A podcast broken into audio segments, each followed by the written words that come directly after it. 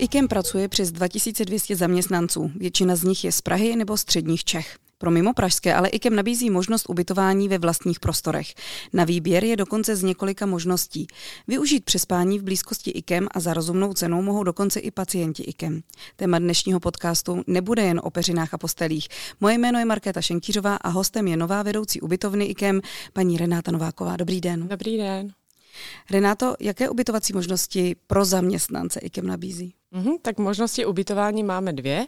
Jednou z možností je ubytovna IKEM, kde máme k dispozici 159 lůžek a druhou možností je rezidence EMI, která je v těsné blízkosti IKEMu a zde disponujeme ze 100 lůžky.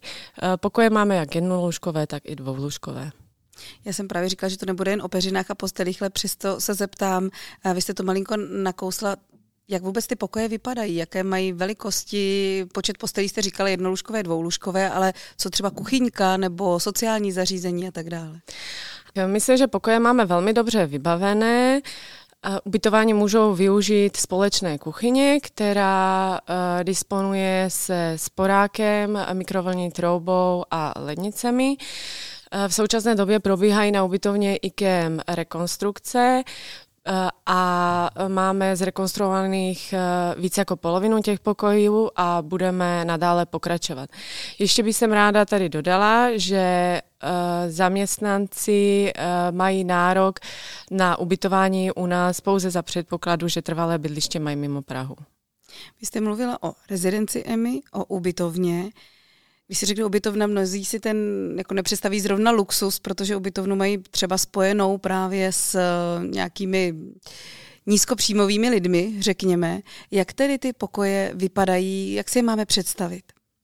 Na rezidenci EMI eh, jsou pokoje hotel, klasické hotelového typu a naše ubytovna uh, neznamená, že když je to ubytovna, že to není žádný luxus. Uh, pokoje jsou velmi příjemné, uh, je tam ticho, což je velmi dobré prostředí, si myslím, pro lékaře, kteří jsou třeba po noční službě.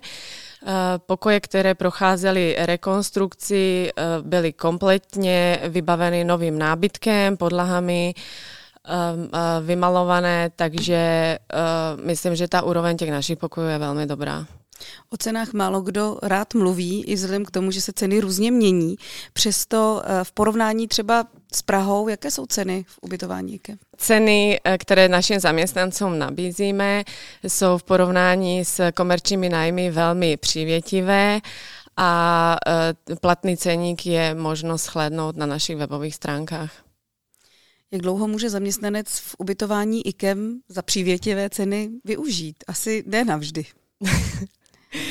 tak eh, smlouva se uzavírá eh, na dobu pěti let. Po uplynutí tady té doby eh, je možnost uzavřít smlouvu na dalších pět let a maximální délka pobytu je deseti let. A jaká je kapacita? Máme vůbec nějaké prostory volné pro toho, kdo třeba kdo IKEM chce přijít za prací z nějakého jiného kraje? Ano, v současné době máme volné kapacity, takže můžeme naše zaměstnance ubytovávat.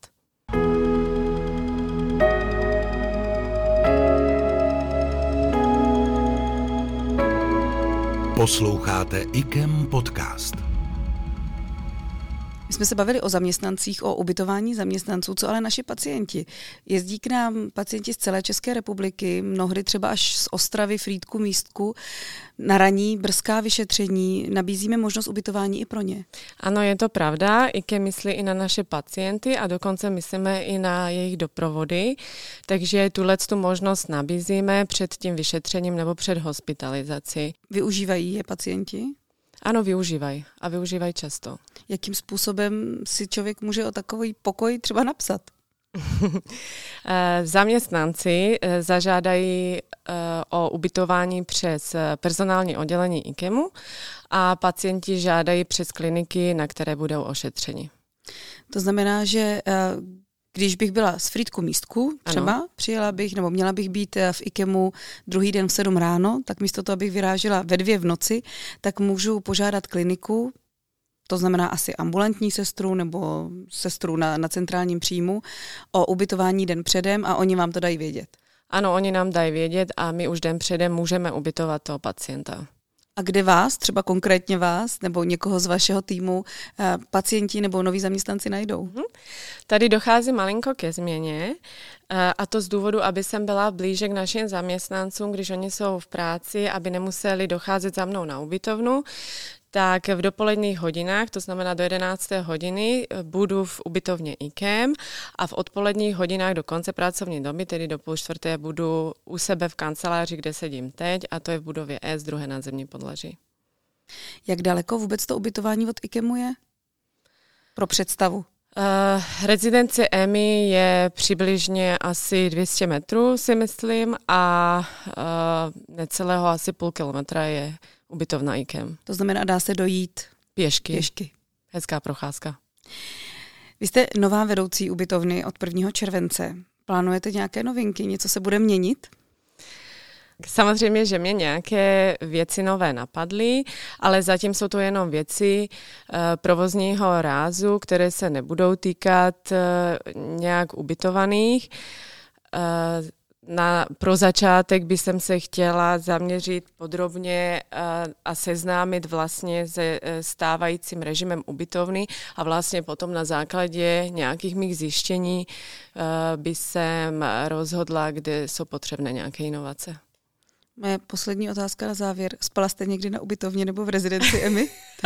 ne, nespala jsem. A plánujete to? Ale dobrý nápad, mohla bych si to vyzkoušet z druhé strany. tak eh, třeba takový nápad, eh, jak pak zlepšit kvalitu ubytování IKEM. Hostem dnešního podcastu byla nová vedoucí ubytovny IKEM, paní bakalářka Renata Nováková. Díky moc, že jste přišla a zase někdy naslyšenou. Naslyšenou.